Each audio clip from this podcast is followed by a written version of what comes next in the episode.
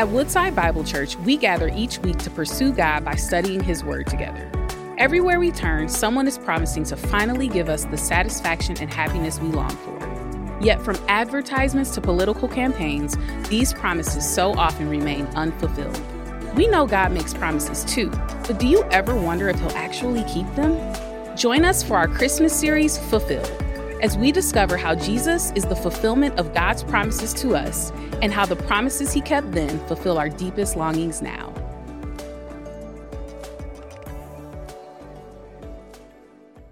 Well, White Lake family, I just want to uh, again say Merry Christmas, and I am especially encouraged by your being here today. Now, I want to remind you that during this season, during the Advent season, the Apostle Matthew has been taking us on a journey. If you've been here during the Advent season, we have continued to turn to Matthew's gospel as our source of direction and guidance. And this journey is kind of taking a look backward to look forward. It is a journey that was meant actually for a Jewish audience, and yet it benefits Gentiles like us as well. And this journey is one that helps all of us who hear it, all of us who read it, all of us who see it, truly understand the significance of the birth of Christ. But here on this chilly Christmas morning, I want you to know that we are going to conclude our journey in Matthew. Conclude our journey. And like any journey that we travel, whether we are going home for the holidays, whether we are taking this kind of long, big road trip, or whether perhaps we've been on a long health journey. There are always questions to consider on the journey, particularly when you get to the end. Huge questions. Usually, questions that have far reaching impact and sometimes even life altering impact. As you may have guessed, the end of the Advent journey of 2022 has brought us to that place. It's brought us to that place where all who read it, all who see it, are called to consider what it means for you and for your faith journey. Specifically, how you will respond to what Matthew shows us today. Now, the question is are you guys ready to conclude the journey? All right. Well, before Matthew leads us to that path, let's pray together. The gracious God, as we gather together today as your people, we're humbled. We're humbled that as we look at the Advent wreath, we see all the candles lit. And that means that you sent your son Jesus into our world. For that we celebrate. For that, some 2,000 years later, we gather to celebrate, to sing the praises of the one who came. And yet, God, there's also something for each one of us as we contemplate, as we consider the reality of the Christ who came. It's not just a nice story, Heavenly Father. You desire to meet with us in that story as we read it, as we submit to it, because it is your word. You desire to show us truth. And through the power of the Holy Spirit, it is our prayer today that you would use that truth to mold and shape our hearts and our minds and our very lives. So, God, as we open your word now, would you meet with us? Would you give us eyes to see the truth on its pages? Would you give us ears to hear this truth?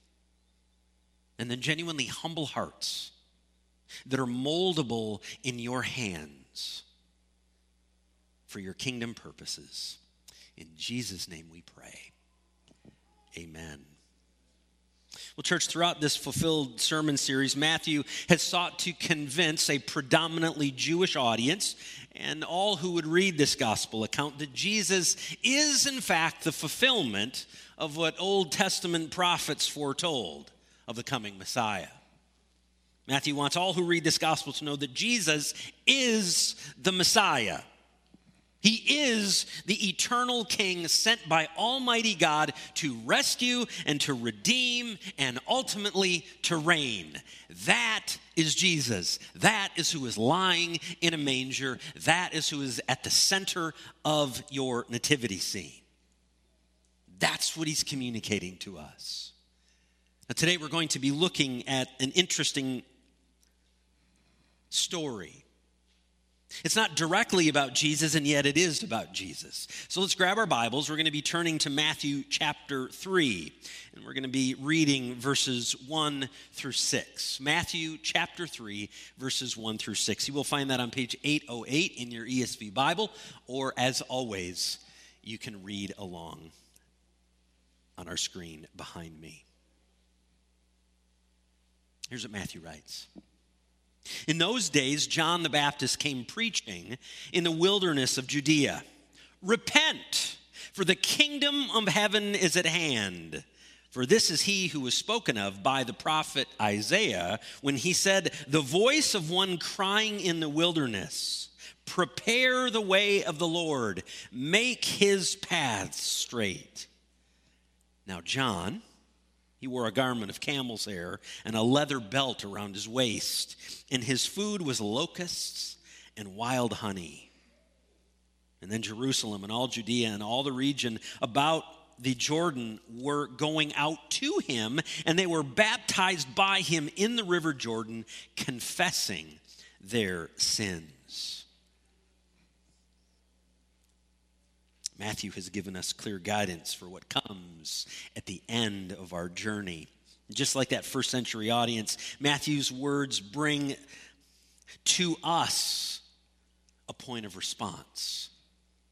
They bring you and me to a point of response. And the call that Matthew makes is not particularly difficult, it's not particularly confusing, it's actually pretty straightforward. Matthew challenges us to listen to God's message. We are called, God's people are called to listen to his message. Hear once again the words of Matthew as he speaks of the spoken word and the act of listening.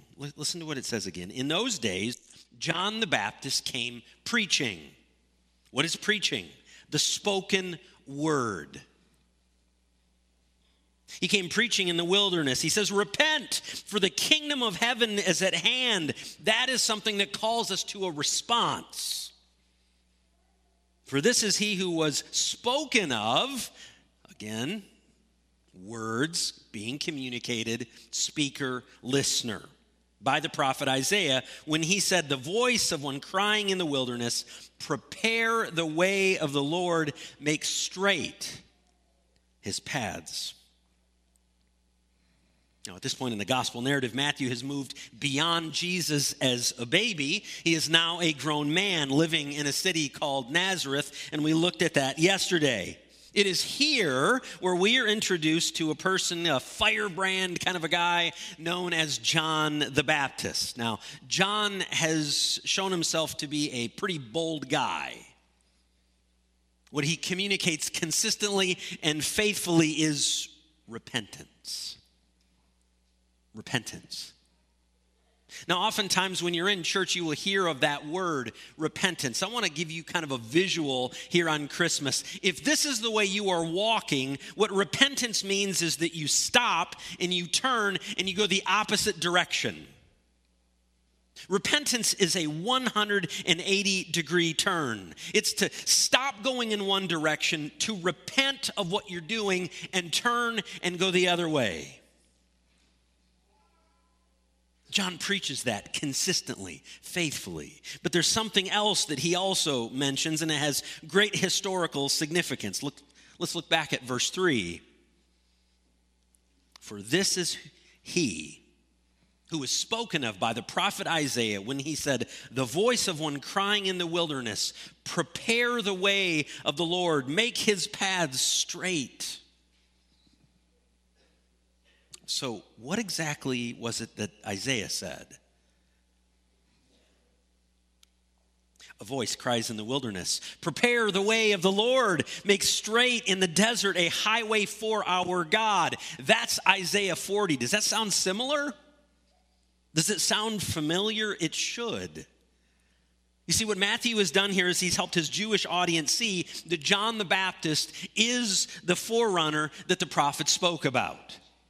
He wants you and I and all who would read this text to know this. Now, some of you might be saying, well, wait a second, Pastor, it is Christmas morning. Why is this important? Because this is the one God sent to ready the way for the Messiah.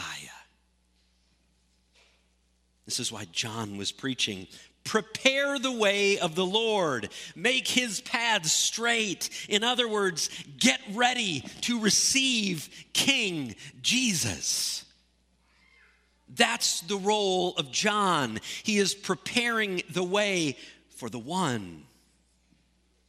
Similar to the prophet Isaiah speaking on behalf of God, pointing to John, John now speaks on behalf of God and points people to Christ. I want to say that one more time. Isaiah speaking on behalf of God points people to John, who will then, John steps into that role and he will speak on behalf of God and points people to Jesus. And he says, Get ready. Get ready to receive the King. Now, for those of us who have been followers of Christ for some time, you might be thinking, wait a second, Pastor, I have already received King Jesus. I've already placed my faith in Him. I've trusted Him for my salvation. I have experienced that. What do you mean by get ready? Consider once again the message that John preached repent. For the kingdom of God is at hand. Turn from your sin and come to the God who is now here. That's the message of the forerunner. For the message that Jesus would preach, where he would say, The time is fulfilled. The kingdom of God is at hand. Repent and believe the gospel. So John says, He's the one. And then when Jesus is on the scene, he says, Repent and believe. Church family, the, the message is clear, it's consistent. It invites all of us to listen to the words of John, who points to Jesus, and then listen to Jesus, who calls you and I to listen and to respond in repentance. The question is are we listening? Are we listening? This text calls us to hear the message. This text calls us to heed the message. This text calls us to believe the message. Now, personally, the believing the message part was something that took me a while. Full transparency, I heard the message of Jesus many times growing up. I grew up in church, went to Sunday school, did that whole thing. I knew that Jesus was born of a virgin. I knew that Jesus had lived a sinless life. I even knew that Jesus had given up that life on a cross to pay the penalty for my sin. The question was, I don't know if I believe it. I don't know that I'm convinced of that story. It wasn't until some close friends came alongside me. They spoke words of truth to me. I was called to listen they challenged me to listen and to hear and to truly understand how the gospel mattered to me personally. Not in the abstract, not something that's out there for someone else, but how it matters to me. Now, how would I do that? I would do that by reading and listening to the Word of God. And ultimately, that led me to a point of repentance and belief And I hope it does the same for you. To repentance and belief. That is what happens when we listen to the gospel. Now let's return to our story. Let's pick it up with Matthew chapter 3, verses 4 through 6. It says, Now John wore a garment of camel's hair He wore a leather belt around his waist, and his food was locusts and wild honey. Who had locusts and wild honey for breakfast? Anybody? All right, I'm proud of you. well done. And then Jerusalem and all Judea and all the region about the Jordan were going out to him. To this guy who's wearing camel hair and has a leather belt and is eating locusts and wild honey. He is a bit of a draw. So they were going out to him and they were baptized by him in the river Jordan and they were confessing their sins. Matthew tells us that this burly, strong guy preaching in the wilderness was drawing the masses, and the word spread rapidly. And you guys know how it happened. Everyone then jumped on Instagram and they were trying to get pictures with, with John. He was the hot preacher of the day. Maybe not exactly, but he was pretty compelling. He was pretty compelling because of the way he looked. John had a similar vibe as the Old Testament prophet named Elijah. Listen to the way Elijah is described in 2 Kings. It says, He wore a garment of hair and he had a belt of leather around his waist. Wait a second, that sounds like who? Sounds like John the Baptist.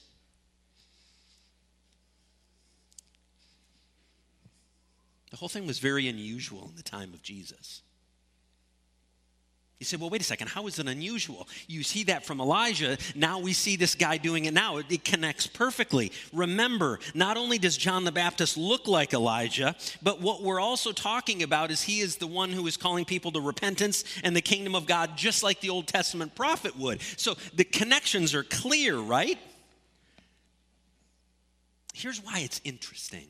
Here's why it might not be so obvious. There had not been a prophet of God's people speaking like this in over 400 years.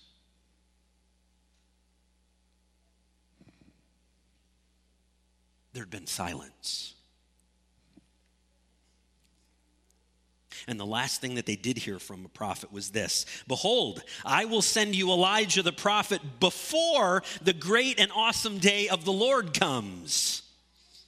John the Baptist. Hmm, he looks like Elijah. Listen to that. I will send you Elijah the prophet before the great and awesome day that the Lord comes. Combine all these things, and it is easy to see why John the Baptist was the guy who would draw a crowd.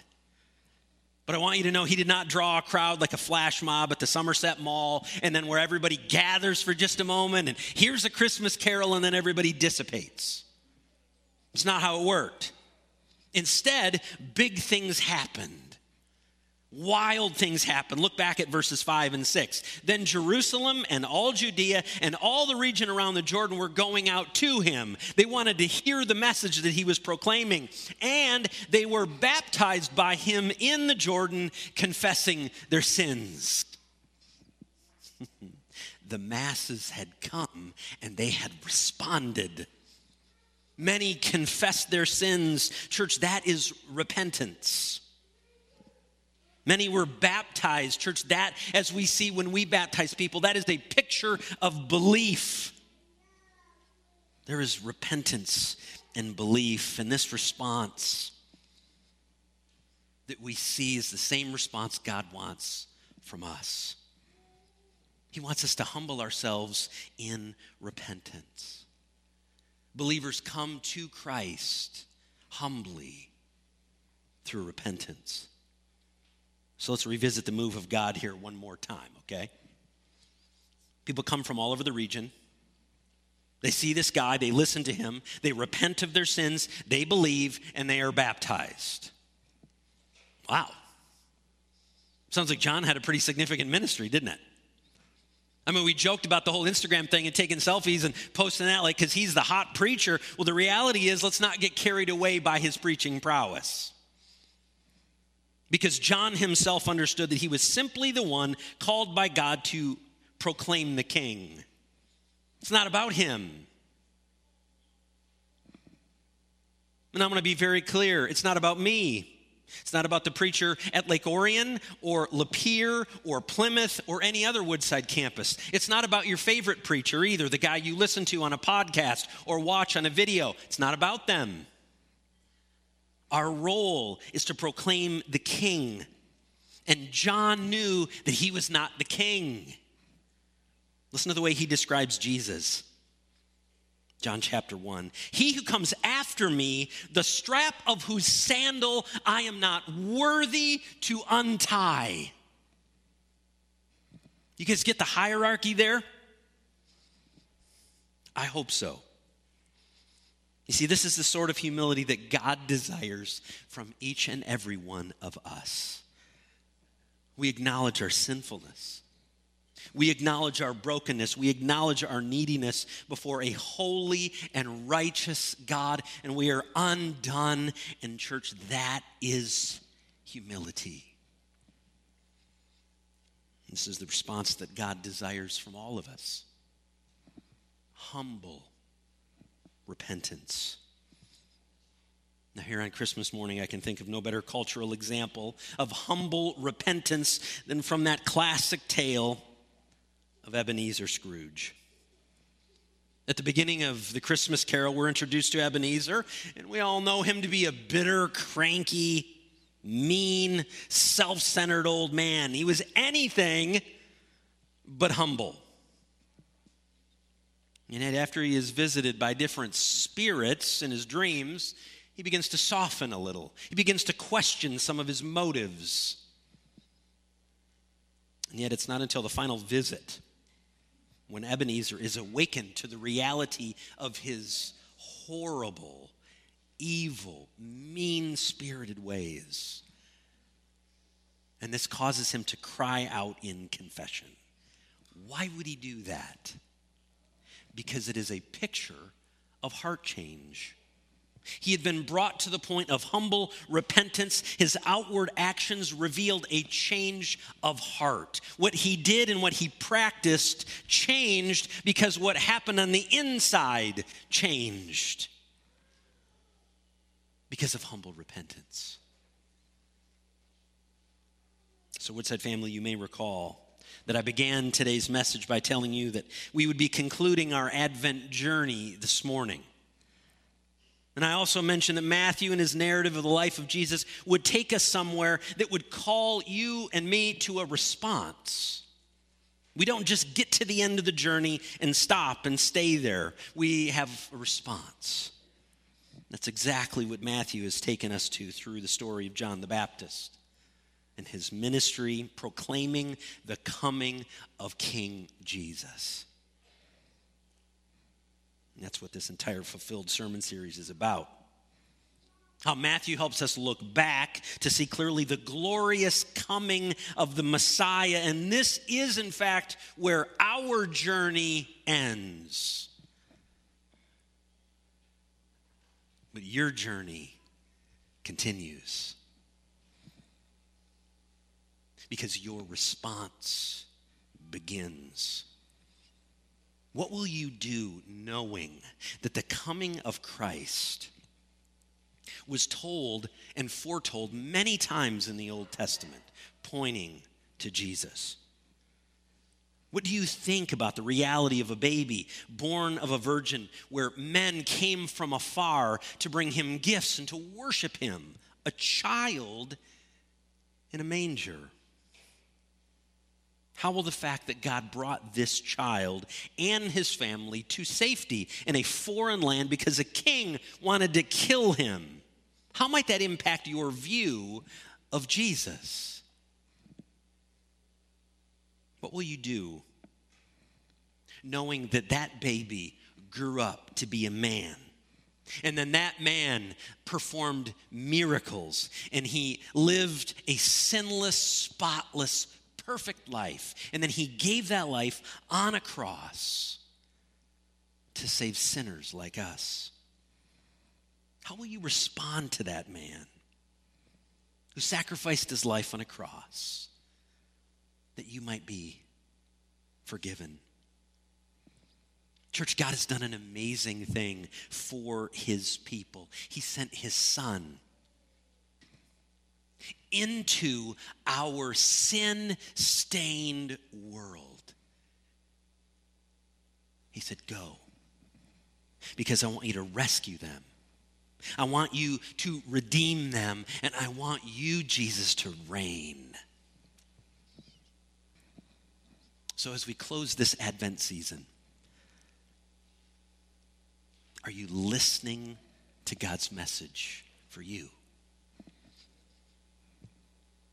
Are you coming to Him in humble repentance? First, unto salvation. And then, secondly, as a way of living the Christian life.